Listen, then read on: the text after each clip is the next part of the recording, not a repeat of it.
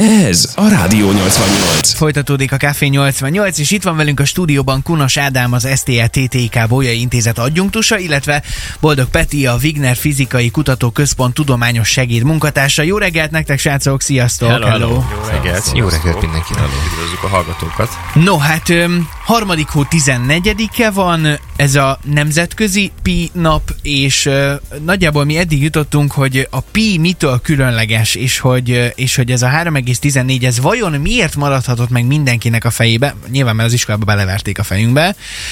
Ennél tovább valamiért mi nem nagyon jutottunk, és majd mindjárt foglalkozunk egy kicsit a matematikával is, de ez a pi, ez miért ennyire különleges, ha egyáltalán különleges? Hát a külön, nagyon különleges a pi, ugye nagyon sokakat bámulatba ejt, rabul ejt. Ez egy irracionális szám, ami ugye azt jelenti, hogy nem írható föl két egész szám hányadosaként. Ugye a racionális számok azok olyanok, hogy szakaszos tizedes törtek, vagy ugye véges, véges az alakjuk tizedes tört tagba, és a pi, ugye azt szokták, úgy szokták írni a pi hogy nagyon sok számját lérnek egymás után, jelezve ezzel, hogy olyan, vég, olyan végtelen, olyan véletlenek a számjegyei, végtelenek, nem szakaszos tizedes tört, nagyon sokakat érdekel. Ugye egy alapvetően miről van szó, a körnek a kerületét elosztod az átmérőjével, akkor kapod akkor kapod meg a pít. Uh-huh, tényleg. Na ezt most, Gedzo, ezt... nem tudom mennyire értetted. Vagy... Értettem, volt egy csomó olyan dolog benne, ami felszakított egy-két sebet, de értettem. Na igen, ez egy nagyon jó kérdés egyébként, hogy seb felszakítása ez vagy sem. Én, én ezt pont már mondtam itt Gedzónak, hogy én nekem négyes lett a matek érettségim, úgy örültem neki, hogy ezt elmondani nem tudom, de vanszlag ez annak köszönhető, hogy volt egy olyan matek tanárom, hogy ha nála kettes voltam, lehet, hogy másnál ötös lettem volna, mert annyira szigorúan vett mindent, és annyira, annyira kőkemény volt, hogy én tényleg azt éreztem, hogy ezek után szerintem nem tudom, elmehetnék matematikusnak is. Nyilván nem, ez nem így van, de valamiért van az emberekben egy ilyen természetes írtózás a matematikától, nem? Vagy ezt ti nem tapasztaljátok? Már nyilván nem a szakon, vagy nem, nem a... hanem így általános. Hanem a, igen. Talán azért nem tapasztaljuk, mert nem véletlen vagyunk itt a matematika intézetben, és nem véletlen dolgozunk a matematikával. Talán keveset hangsúlyozzák középiskolában azt, hogy mennyire hasznos a matematika, és mennyire sok területén lehet az életnek használni a matematikát. De beszéljünk egy picit picit akkor azt hiszem, hogy, hogy erről nem, hogyha valaki matematikus, akkor mit csinálhat az életben? Ez egy, na, ez egy nagyon ez fontos okay. kérdés. Bocsánat, mielőtt erre rátérünk, azt mondtátok, hogy hoztatok egy olyan fejtörőt, ami nekünk is kéne agyalnunk Edzóval, és persze a szegedieknek is kéne agyalni tegyük fel ezt a fejtörőt, hogy legyen ideje mindenkinek gondolkodni, és mert a beszélgetés legvégén, egy negyed óra múlva kérünk választ is rá, hogyha mi nem jövünk rá, jó? Tehát akkor van itt egy fejtörő, ezen most mindenki kezdjen el nyugodtan gondolkodni, meg lehet írni SMS-ben a helyes válaszokat, és, és nagyon kíváncsi vagyok, hogy egyetem mit hoztatok nekünk. Mi a fejtörő? No, következő a fejtörő. Mindenki ismer, ugye bár a táblás csokoládét fogyasztjuk nap, mint nap. Képzeljünk el egy mondjuk egy 6x5-ös, azaz 30 kockából álló táblás csokoládét, és ugye nem szeretnénk az egészet egybe bekapni, meg nem is tudjuk, mit szeretnénk szeretnénk vele csinálni, föl szeretnénk tördelni kis kockákra. Uh-huh. És a következő az én kérdésem, hány töréssel lehet, mini, tehát minimum hány törés kell a táblás csoki feltöréséhez? Tehát ne ugye, szórakozz velem, hát ez, ez... Egy, ez egy matematikai optimalizálási kérdés, úgy hívjuk az ilyeneket, tehát lusták vagyunk, minél kevesebbet szeretnénk törni. Na most uh-huh. azt nem lehet csinálni, hogy egymásra tesszük őket, tehát nem lehet őket egymásra pakolni és úgy törni, uh-huh. egyszerre csak egyet törhetsz el, de ugye érzitek, hogy azért itt, itt van, egy, van egy kérdés. Nem, ha, ha így csinálod, vagy úgy csinálod, nem mindegy, nem ugyanannyi törés lesz, és lusta vagy, föl szeretnéd törni a 30 kockára, legalább hány törés kell, ez egy matematikai probléma. Lehet, hogy nem ilyenekkel találkoztatok az iskolába, de ez is egy matematikai és probléma. 6 5 a tábla. Hát mondjuk 6 5 a tábla, és azt kérdezem, ez egy optimalizási kérdés, hogy mi az optimális feltörése a táblás csokoládénak. Fogok egy kalapácsot, és... Jó, tetszik, oké. Okay. És azért Jó. szerettem ezt a feladatot nagyon, mert valahogy arról van szó, hogy minél képzettebb az ember matematikailag, minél több matematikát tud, annál bonyolultabb eszközökkel nyúl hozzá, és túl bonyolítja, és ezen mindig nagyon nevetni szoktam. És lehet, hogyha egy óvodásnak feladom, vagy valaki minél gyengébb matekból, van ennek egy egymondatos gyönyörű megoldása.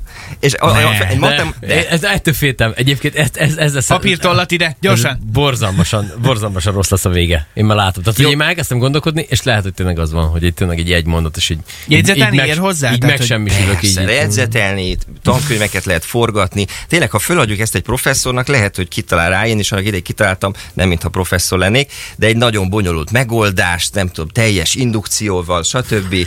Tehát komoly matematikai eszközökkel, és, a, és tulajdonképpen a feladatnak van tényleg egy olyan megoldása, ami gyakorlatilag egy óvodás is ért, és el tud mondani, és, és hát ha tud számolni. Egyre kellemetlenül érzem magam, hogy Jó ez most nem jut eszembe, de mindegy. Oké, okay. okay, ezen agyalunk egy kicsit, majd nem sokára akkor foglalkozunk ezzel, de hogyha valaki úgy dönt, hogy matematikus szeretne lenni, vagy, vagy ilyen irányban szeretne mondjuk tovább tanulni egyetemre, akkor milyen opciók állnak majd előtte a, a munkaerőpiacon például? Tehát egy matematikus milyen munkákat kereshet magának, ha nem mondjuk a kutatásnak, meg egyetemi munkának szenteli az életét? Hát ha kifejezetten a munkaerőpiacról beszélünk, akkor azt meg kell említeni, hogy 2009-ben a matematikus volt a legkeresettebb szakma nem mondod. a világon. Igen, nem, annyira, annyira... A legkeresettebb, a legjobb, bocsánat, hogy közbeszólok, hogy a Carrier Cast nevű amerikai álláskereső portál azt hozta ki, hogy a leg, legjobb szakma, ugye ők öt szempont vettek, öt szempontot vettek figyelembe, stressz, munkakörnyezet, fizikai terhelés, kereset és perspektíva szempontjából nézték, Mondjuk a fizikai terhelést megértem. Igen, igen. és, olyan szempontból ez egy jó munka. és, és, és ilyen szempontból a legjobb munkák. Kézzétek el, hogy az első a matematikus lett, a második az aktuárius lett. Azt tudjátok, hogy ki az aktuárius? Hát aki gondolom bündikébe van. Biztos, biztosi, biztosítási matematikus, tehát a második is a matematikus lett, és a harmadik a statisztikus lett, a, ami, ami szintén, szintén matematikus, matematikus és ki lett a kétszázadik, az utolsó? A favágó. Uh-huh. A favágó. favágó. Nagyon szép. Mm. Jó, és akkor, hogyha a munkaerőpiacot nézik, akkor milyen, milyen szakmák állnak egy matematikus előtt? Vagy, vagy milyen fajta cégekhez keresnek matematikusokat? Tehát ugye alkalmazott matematikáról beszélünk, és uh, akkor emeljük is ki rögtön itt az aktuárius uh, szakma kapcsán az, hogy a pénzügyi matematika, ez egy nagyon fontos terület az alkalmazott uh-huh. matematikának. Ugye sokan a bankszektorban helyezkednek el, miután elvégzik az egyetemet, nagyon sokan pénzintézeteknél vagy más vállalatoknál próbálnak különböző folyamatokat, ahogy Ádám mondta, optimalizálni, költséget csökkenteni, mindenféle uh, ilyen vállalati kérdésekben valamilyen olyan választ adni, ami segíti a vállalatnak a működését működését. Aztán... Ezek, hogy a könyvelőkkel szoros kapcsolatban álltok, és kezet foghattok velük. Akár a könyvelőkkel is, igen. Aha. Aztán ugye egy nagyon felfutó területe, főleg mostanság a matematikának a mesterséges intelligencia, a gépi tanulása. Mm-hmm. Aha. Abban segít, hogy folyamatokat automatizáljunk, úgyhogy minél kevesebb szer kelljen az embernek beleszólni ezekbe a folyamatokba. Ugye elég, hogyha csak a marsjáróra gondolunk, aki saját magát vezeti most éppen a marson, és nem kell neki feltétlenül ö, folyamatosan ö, különböző feladatokat adni, hanem el tudja dönteni, hogy hol van valami érdekesség, amit érdemes megnézni. De mondhatnánk az ajánló algoritmusokat is, amikkel ugye naponta sok százszor találkozunk különböző internetes portálokon, ami, amikor éppen streameljük a videókat, meg minden. Ja, hogy, hogy milyen hirdetések mindig... jönnek elém, hogy mi az, akár, amivel találkozok, hogy mi az, amit ajánl nekem egy, egy social media felület, gondolom erre Akár gondolsz? a hirdetések, de akár a filmek, amiket látunk ezeken a streaming platformokon. Valahogy mindig megtalálnak azok a filmek bennünket, uh-huh. amik minket érdekelnek, uh-huh. ugye a korábbi érdeklődésünk alapján. Aztán egy nagyon fontos területe az alkalmazott matematikának a jóslás, és a jóslás alatt konkrét konkrétan jóslást értek, különböző matematikai módszerekkel, bizonyos természeti héten folyamatokat. Lesz egy, héten lesz egy szabadna felett, héten lesz egy olyan eh, játék, amiben öt számot kihúznak. Ha esetleg ezt így meg tudjátok jósolni, annyira, egy 10%-ot tudnék. egy más típusú jóslás De ha meg tudnánk jósolni, akkor most uh, lehet, hogy nem veletek beszélgetni. De, de milyen jóslásra gondolsz? Mert azért tehát sok mindenre számítottam én itt ma reggel a matematikával kapcsolatban, meg hogy ez az élet minden területén ott van velünk, de a jóslás azért ezt nem gondoltam, hogy hogy előjön. Hát van egy ilyen mondás, hogy a természet törvényei a matematika nyelvén vannak megírva. Uh-huh. És hogyha ez tényleg így van, akkor a matematika az ugye alkalmas arra, hogy ezeket a törvényeket valahogy föltárja, megismerje. És hát elegendő csak a középiskolás fizikára gondolni. Ugye eldobod a követ, Én akkor mindig a táblacsokinál vagyok a agyba, de próbálkozok, igen. Vagy csorog a nyálat. igen. De eldobod mondjuk a követ, akkor meg tudod jósolni, hogy hol fog leesni, mennyi, mennyi ideig fog repülni. Na most ennél sokkal bonyolult bonyolultabb kérdéseket föl lehet tenni, például a járványok kapcsán. Uh-huh. Jártunk is nálatok. Igen, igen, beszélgettünk is erről. Beszélgettünk, és van például egy nagyon kiváló kutatócsoport itt Szegeden, Rös Gergely kutatócsoportja járványmatematikával foglalkozik, és azt jósolják meg, hogy hogy lehet optimalizálni beavatkozásokat, hogy lehet ö, csökkenteni annak a kockázatát, hogy emberek meghalljanak, milyen beavatkozásokat érdemes alkalmazni azért, hogy minél gyorsabban levigyék a járványnak a, a különböző uh-huh. fertőző dolgait. Örület. Ez, örület. ez, ez Egyébként fontos, de ugyanígy például a klímamodelleket is el lehet mondani. Pont uh-huh. most voltam egy konferencián Spanyolországban, és nagyon érdekes klímamodelleket meséltek, amik különféle sötét végeket jeleztek. Na igen, pont azt akartam kérdezni, nem egy nagyon depressziós, mikor hagytál hazafelé? Tehát, hogy így... De azért nem vagyok ilyenkor depressziós, mert egyrészt ha az ember természettudós, akkor nem az a dolog, hogy depressziós legyen, az, hogy valami megoldást keressen. Másrészt pedig azért nem, mert nagyon érdekes aspektusait mutatták meg a klímaváltozásnak, és lehetőségeket is adtak arra, hogy hol lehetne esetleg beavatkozni. És pont erről szól uh-huh. a mhm. jóslási is, hogy nem elég az, hogy látjuk esetleg a jövőt, meg látjuk azt, hogy mi fog történni, hanem kapunk esetleg lehetőségeket arra, hogy hol lehetne valahogy a veszélyt csökkenteni. Erre azt szokták mondani, hogy a hipotéziseink halnak meg helyettünk. Csongi már megpróbálta egyszer a Pit és a Pitagoras tételt is bevetni abba, hogy, a, hogy hogyan fogja a táblacsokit majd felosztani, és hányszor fog törni benne. Na jó. Egyébként ma van Albert Einstein születésnapja is, azt is el Ó, oh, ja, igen. Szuper. Ö, több szempontból aktuális tehát a kérdés, hogy, hogy miért vannak itt matematikával foglalkozó szakemberek a stúdióban. Egyrészt azért, hogy megmondják, hogy én nekem a válaszom helyese.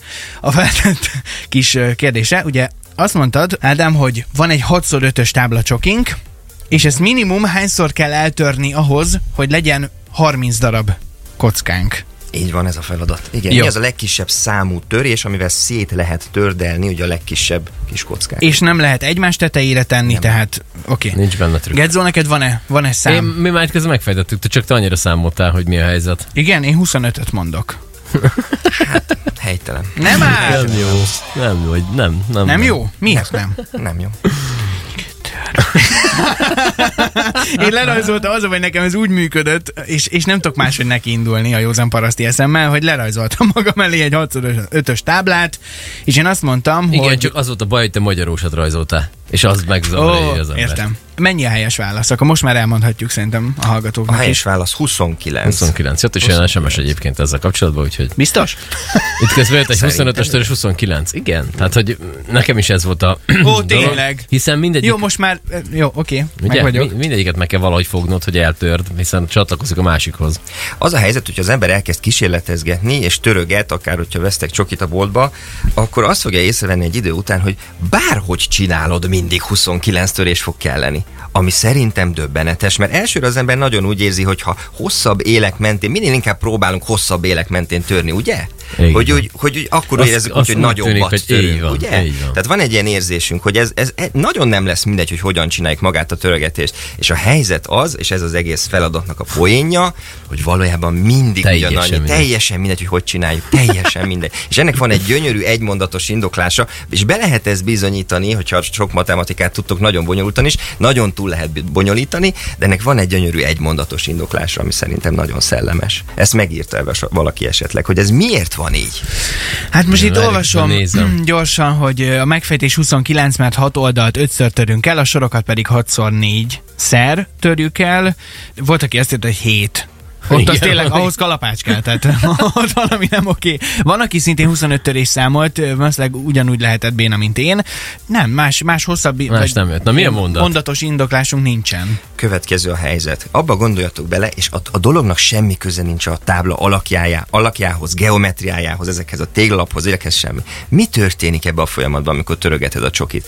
Mindig a kezedbe veszel egy darabot, és az kettét töröd. Tehát mi lesz? Egy darabból két darab lesz. Azaz egy lépéssel mit csinálsz? Egyel több darabot. Tehát egy darabbal indulsz, a végén 30 lesz, akkor 29 et megcsinálni a műveletet. Ennyi. Semmi jelentősége a csokinak, a táblának, a négyzetnek, a négyzetrácsnak.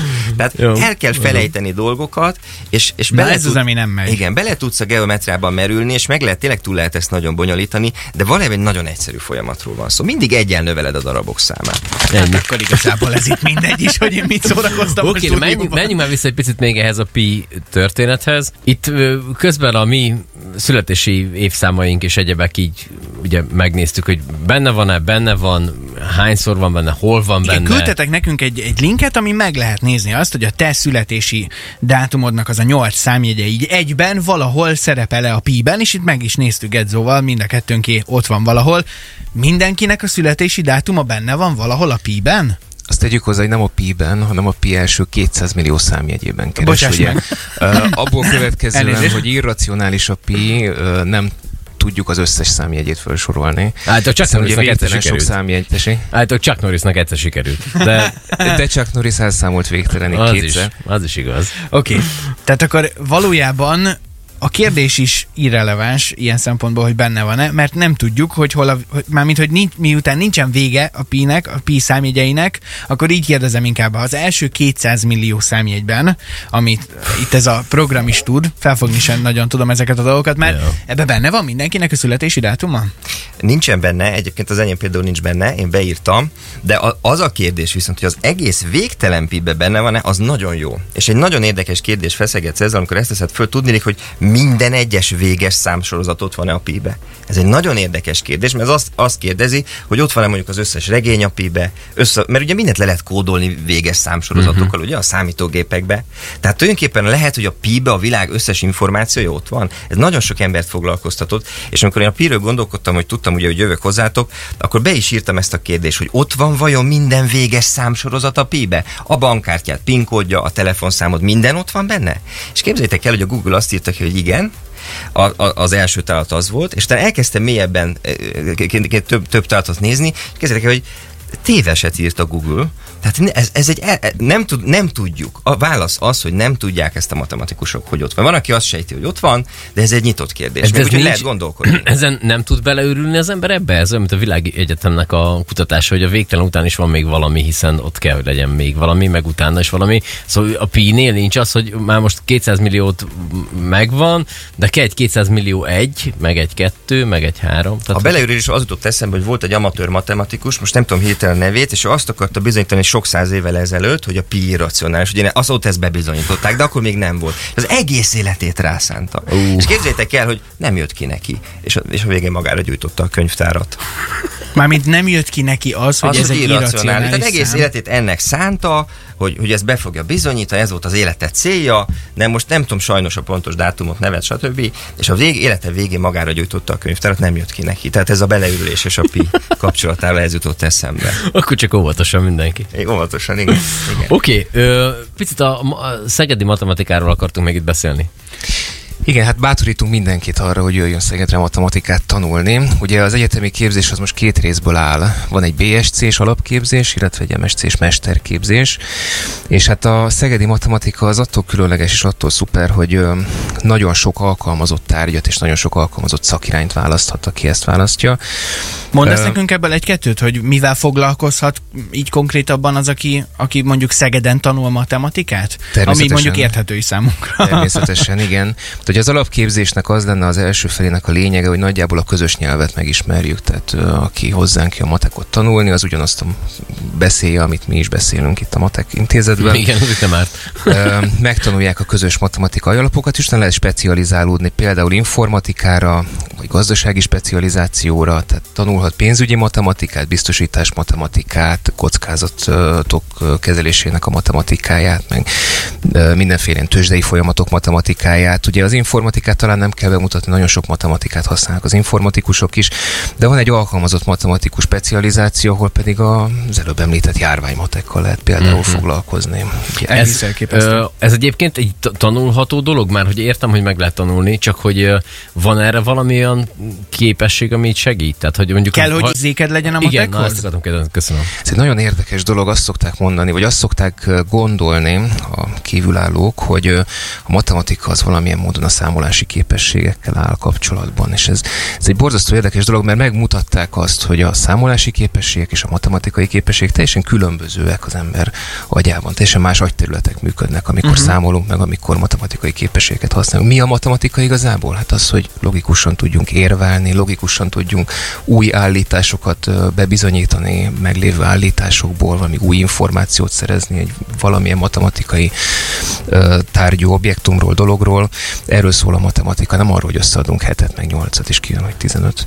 Elképesztő. És, és tényleg az életünk minden egyes területében ott van a matek. Kunos Ádámnak és Boldog Petinek nagyon szépen köszönjük. Szuper munkát kívánunk nektek, meg nagyon köszi a fejtőlőt, ha van még ilyenek, a küldjétek, mert én imádok ilyeneken nagyalni, még akkor is, hogyha nem lesz meg a helyes megfejtés. Ja, Zseniális. köszönjük szépen. Órákig tudnám ezt hallgatni, mert tényleg, tényleg, tényleg barom érdekes. Mi nagyon köszönjük. köszönjük. Szép napot nektek. Ciao. Köszönjük szépen. Ez a Rádió 88.